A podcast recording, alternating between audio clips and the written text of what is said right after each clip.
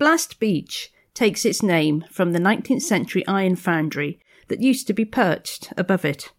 As it became apparent how profitable the rich coal seams of the Durham coast would be, and a site was required for the pithead of Dawdon Colliery, the ironworks were simply demolished and pushed over the cliff off Nose's Point.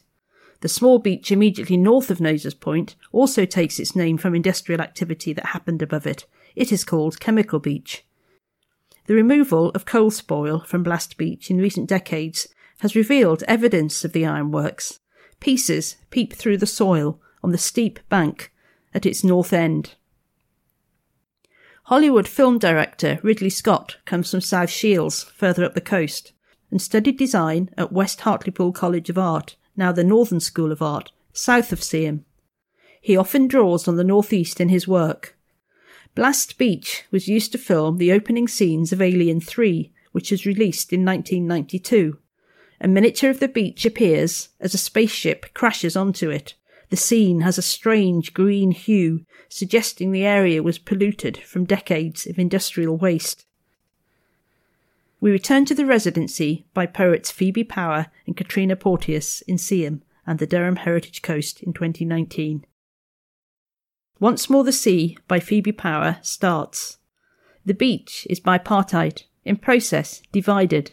Half is brown, grey sludge, a packed in powder. We walk on its springy surface, which feels like earth. Several inches high, this caked up layer slumps on the limestone rocks beneath. Its dust, over a century's industry, clogs the cracks and hiding places, pores, spaces between stones, till breathing is constricted. The other half of the beach is loose. Our feet jangle pebbles in a clattering and jumble of many colours. Red speckled, praline, blue merle, yellow, a piece of inky coal. I pocket it.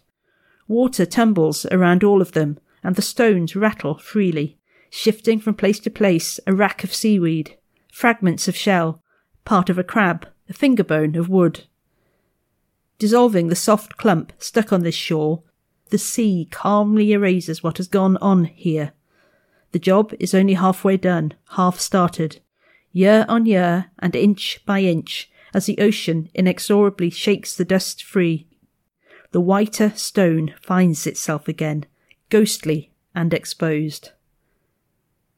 In The Uninhabitable Earth, A Story of the Future, David Wallace Wells observes that we know global warming is our doing should be a comfort, not a cause for despair. However incomprehensively large and complicated we find the processes that have brought it into being. That we know we are, ourselves, responsible for all of its punishing effects should be empowering and not just perversely Global warming is, after all, a human invention, and the flip side of our real time guilt is that we remain in command.